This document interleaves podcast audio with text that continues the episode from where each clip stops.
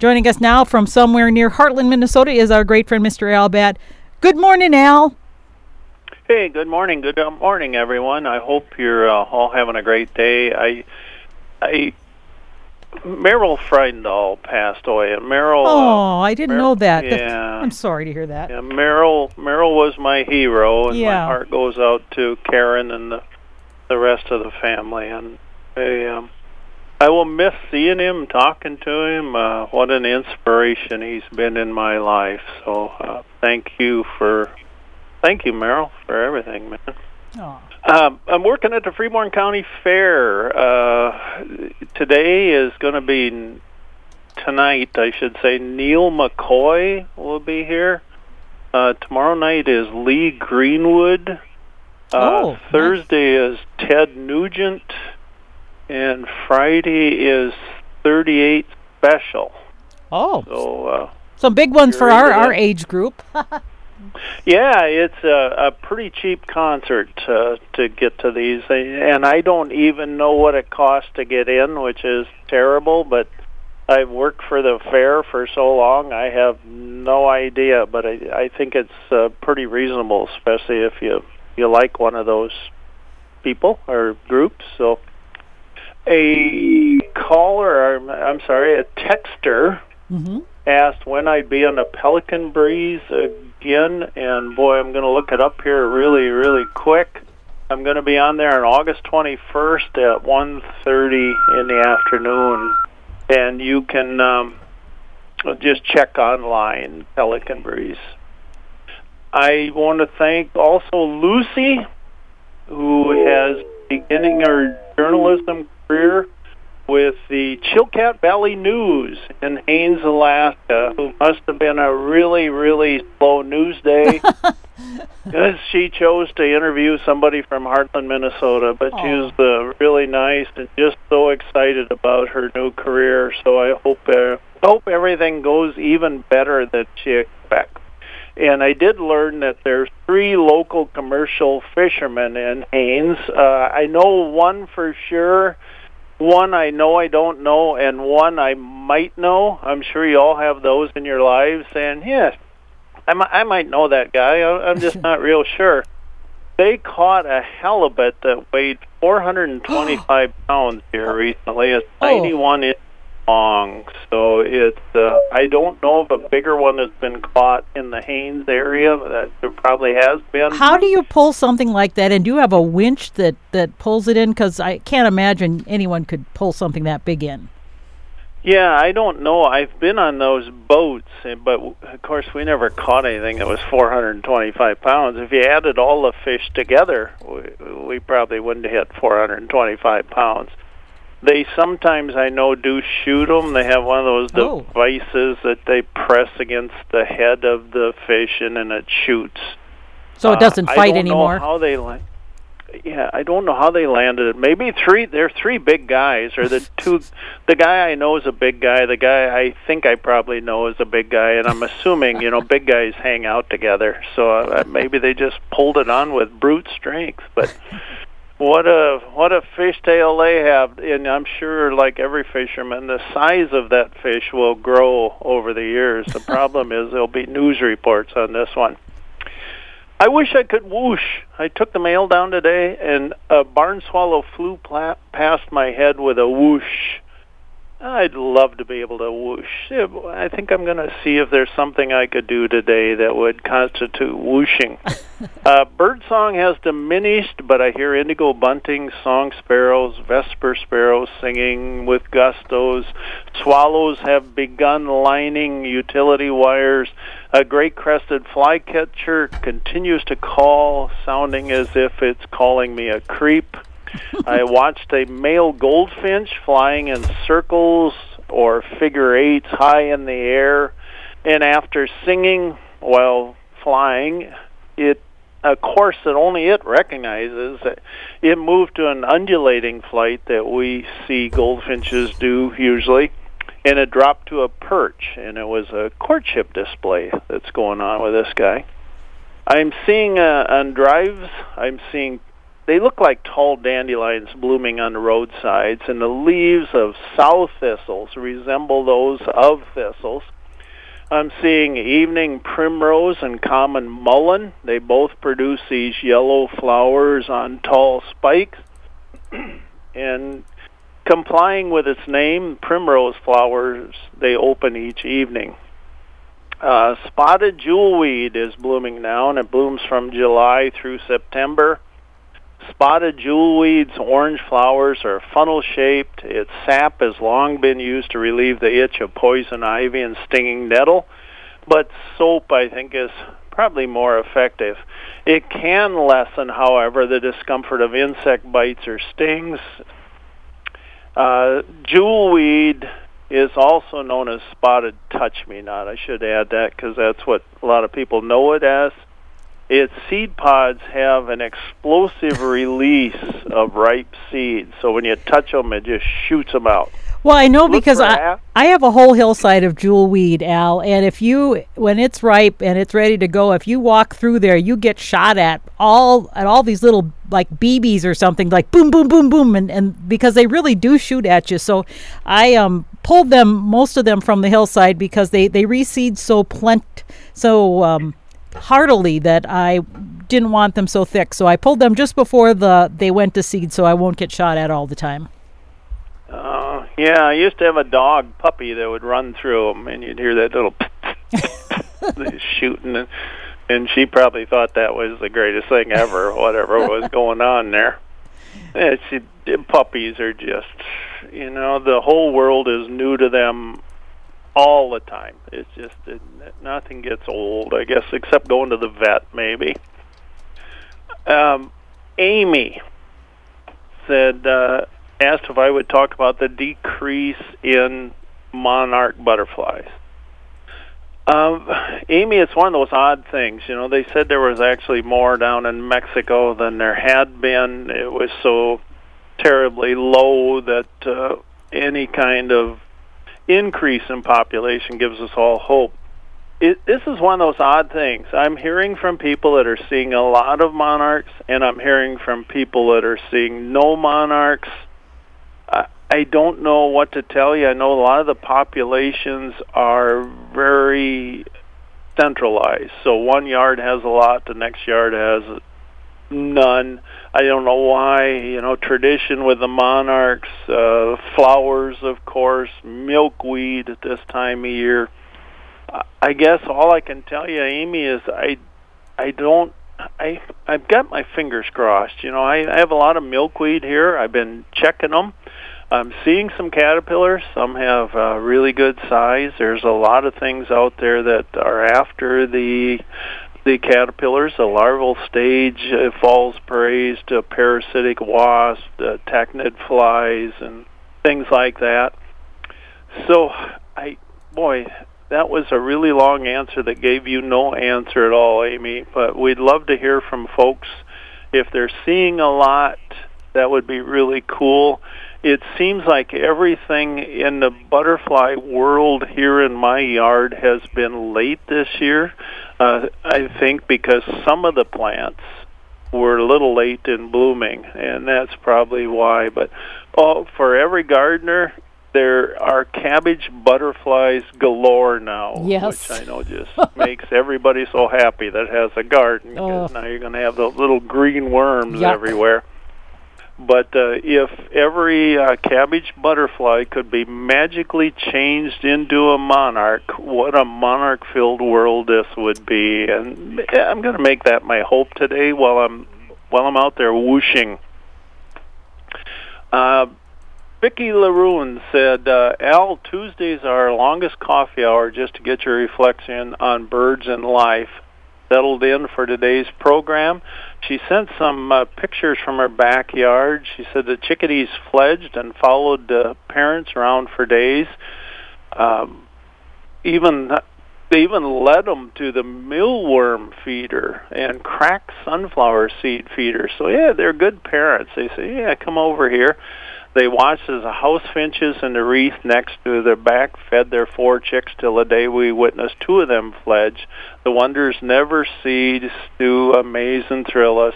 Sunday we went on a drive just to find some sandhill cranes. My daughter and Tom had seen and heard, only heard them. So I've been determined to see them too. Can you give me an idea of a place to see them in the southern Minnesota area? Also wondering if the colts can fly by this time of the summer. Uh, yeah, I saw some colts the other day. They're uh, out and about around here. Probably a little bit later in the year here, Vicki, when uh, the young ones will be flying. They'll all be flying, and then they'll start gathering, and that'll probably be a better time of the year. And I'll try to keep you posted on when that might be, as it is really fun to see them.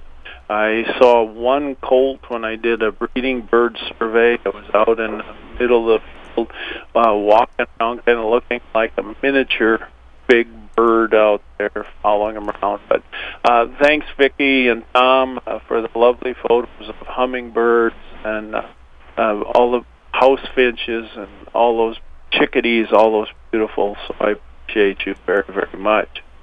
Uh, Micah from last week said an update on his beetle collecting experience. This is Japanese beetle collecting experiment. He's still getting around 300 a day. Oof. And he said, seems like that's nothing from when I first started. Even when I was getting 500 to 600, it didn't seem like that many in comparison to the first days of collecting. For a while, I would catch the 100th one around noon. Now it's around 40 at noon most show up during lunchtime. It's like a bunch of school buses showing up at the one fast food joint in town. Major rush for about two and a half hours before it slows down. I read they lay one to five eggs a day. Guess it's better than thousands at once. Any idea if they generally lay their eggs near their food source? I guess this is kind of what I'm hoping for as I see a difference in that I should see a difference in one or two years if I stay on top of it. Glad I didn't have to deal with mosquitoes while gathering the beetles.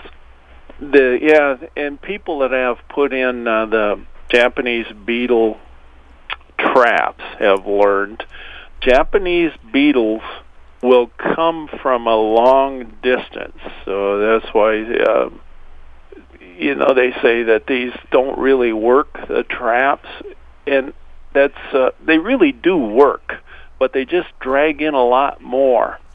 And they lay their eggs, as far as I know, in the soil. So they like lawns, and they'll choose an area, and I'm sure it's probably not too far from where they're feeding, because why would you want to fly a long ways away? So they lay their eggs, as Micah said, one to five, in the ground, in the soil. And when done, then the females will return to the food source to continue feeding until another mating cycle occurs where the process is repeated all over again. I believe I read somewhere, Micah, that they will lay over 40 eggs Ooh. throughout their life cycle, which doesn't sound like many compared to so many insects. But as we know with Japanese beetles, 40 eggs is way more than enough. Uh, Glenda Matt, oh, who happens to be a relative of mm-hmm. Albert Lea, is quite across the bear, uh, sent a photo of a barn swallow nesting on a light fixture. And oh, that has to be so hot for those little guys. I know they can take the heat, but man. Uh, Doug Teaser saw a Wilson's phalarope in Blue Earth County and a black-bellied plover on High Island Lake, which would be in Sibley County.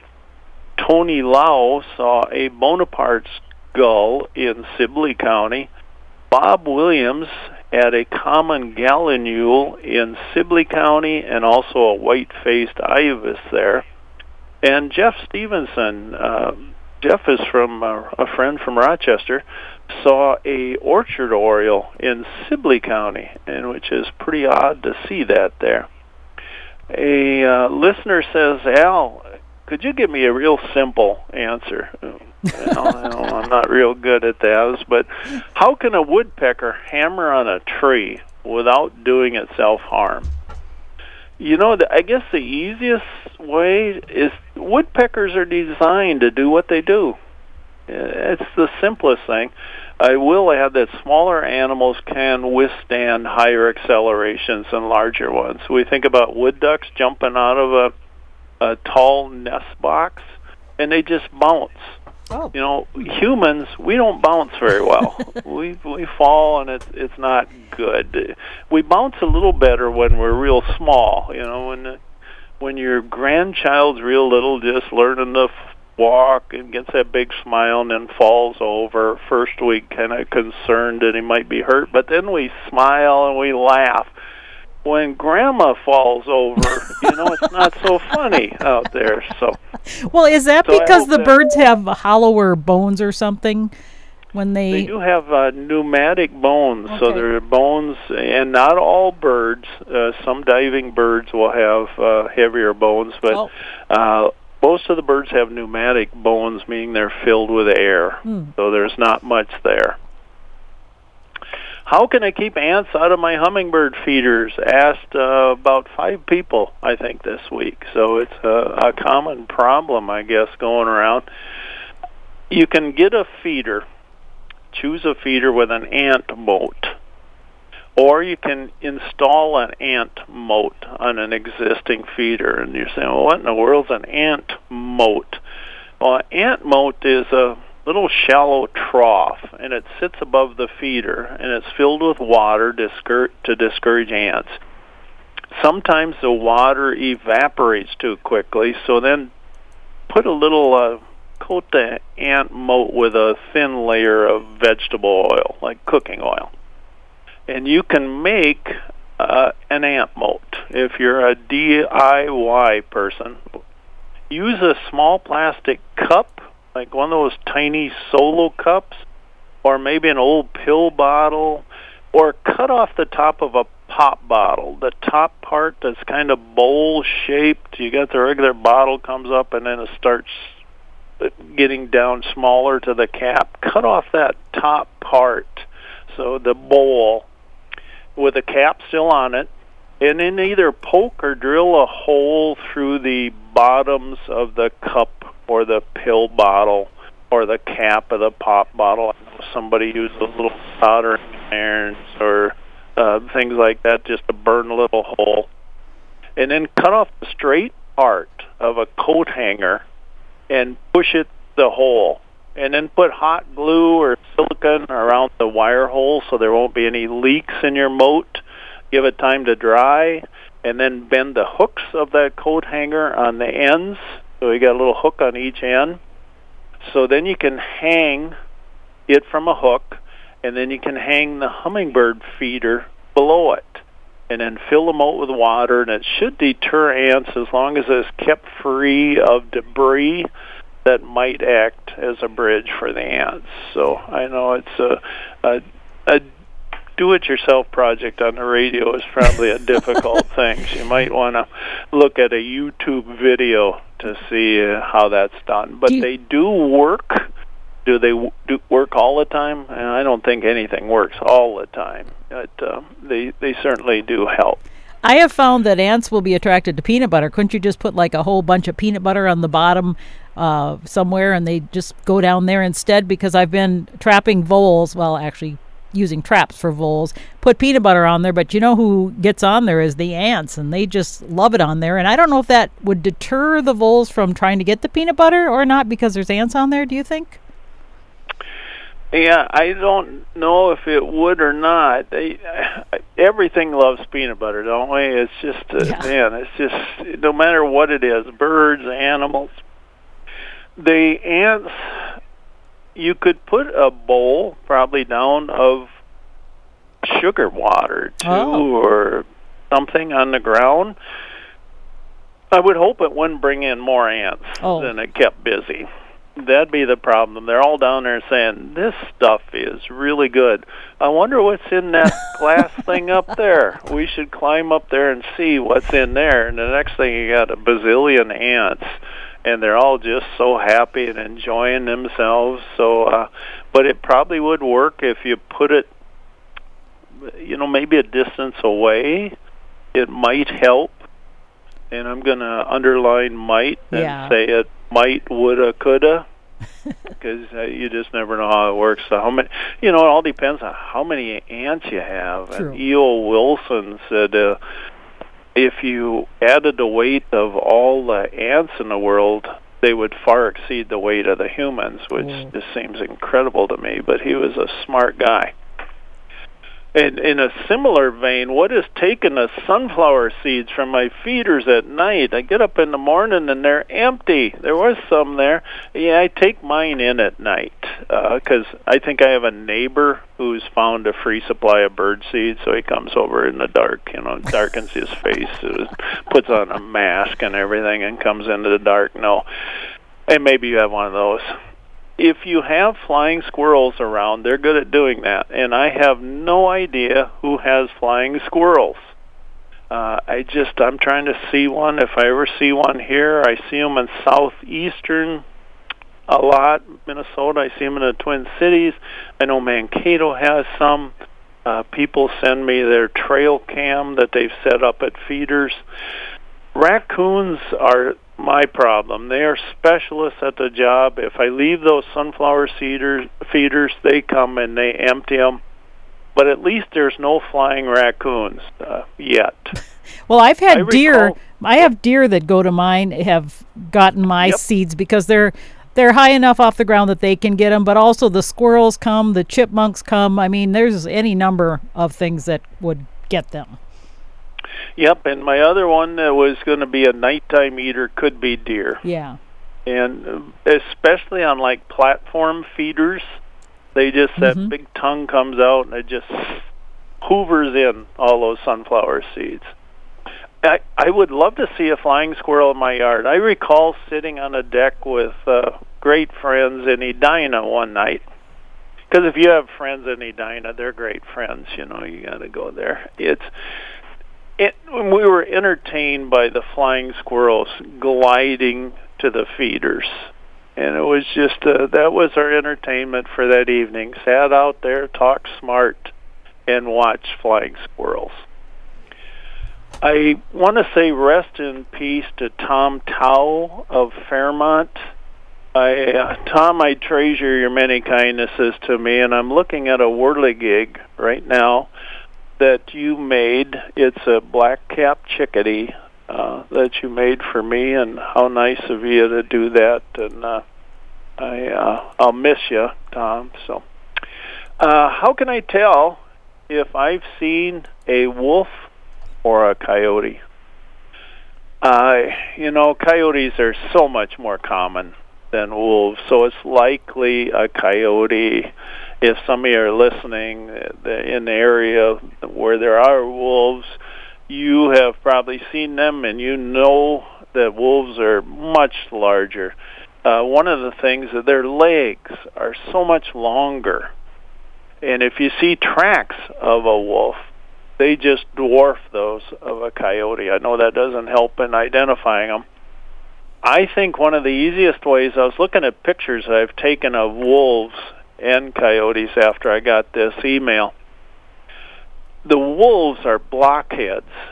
They have much broader faces, just much, much. I had uh, I I had a close up kind of of a head of each one of those, and it, they're blockheads. They're just a really broad face, so they do look, and that would be the easiest way. Why lawns? This would be asked by somebody who doesn't sell or service lawnmowers, like some in my family do. Uh, lawns dominate many of our landscapes. You know, suburban, you just go through and it's just like miles of lawns. And a lawn used to be an opening in the woods, and that would enable the people in the ha- the manor or the castle or whatever they were living in to see approaching hostile visitors. Because you want to know if there were hostiles coming, Yeah. the neighbors coming over to steal your sunflower seeds from your feeders at night, you could see them. Right. Well, the lawn was often maintained by sheep, and lawns began with the ruling class, so the gentry could afford to devote a vast amount of land for aesthetic purposes around the manor or the castle. And before the lawnmower, only the rich could afford a living green carpet. so once we had the 40 hour work week, that freed Saturdays for lawn mowing. Clover, dandelion, and plantain were part of a healthy lawn. Golf greens for no good reason, became the epitome of a perfect lawn, banning any plant but grass. A lawn is man's attempt to control nature by any method. Poisons were set free on the environment in an attempt to make a lawn weed free in the conformist 50s when everyone watched for signs of communism and crabgrass. I don't know why we have lawns now. Uh, I do know that edible landscaping is changing yards. Mm-hmm. I see that more and more. I saw a lot of it come about during the COVID area where people said, you know, I, I don't want to mow the lawn anymore. What I'd like to do is eat eat some vegetables that I know are raised the proper way, and so we're seeing a lot of that. And I think it's a, you know, life is full of change, and I, I'm I'm thinking that's going to be a great change. That we just spend time out there uh, talking to tomato plants. What better life could there be if you have time to talk to tomato plants? Just go out there and and uh, Frank Zappa wrote uh, sang about rutabagas and you talk to any rutabaga, and the rutabaga will respond to you. And uh, who knows more about rutabagas and plants at Frank Zappa and the Mothers of Invention? I ask you. So I think it's a good idea to be out there raising something else uh, in in the yard other than just lawn. We don't want to this this single culture of plants. Yeah, it became a status symbol, but now I think it's going the opposite. Now it's becoming a symbol of not caring about the environment. So, uh, you know, it's one of those things where it takes uh, the cultural change over time. I yeah, I agree, and it, I think it's a wonderful thing. It's just uh, we want healthy food, and this would be food where we know where it comes from. So, hey, thanks everybody for sitting on the front porch with me. Uh, it was a little bit of a sad day with the loss of Tom and Meryl. So mm-hmm. um, please send your thoughts their families' way. You know, thinking about those that have gone on. My mother, my uh, my sweet mother, I loved mom. She just had nothing bad to say about pretty much anybody or anything, but she advised me to avoid eating lutefisk. and she had reason. As a teenager, she worked at White's grocery store in Algona, Iowa, and lutefisk was kept in wooden barrels outside the store. Dogs couldn't resist raising a leg on the barrel as they strolled by. And like every mother, my mom said I should try foods before dismiss, dismissing them as something I didn't like. You know, you'd hear that. Well, you haven't even tried it. So but she never tried lutefisk. Yet she thought it was cod awful. Remember, folks, Hartland as well We're driving past. Thanks for listening to us. Uh, do something wild today. Get out there and look at a bird. And thank you, Karen, as always, for all that you do. I appreciate your company. Well, thank you, Al. We'll be back again next week. Yeah, and Amy, I hope we hear from a bunch of folks telling us about how many monarchs they're seeing. I do too. Thanks, Al. Thanks. Bye bye.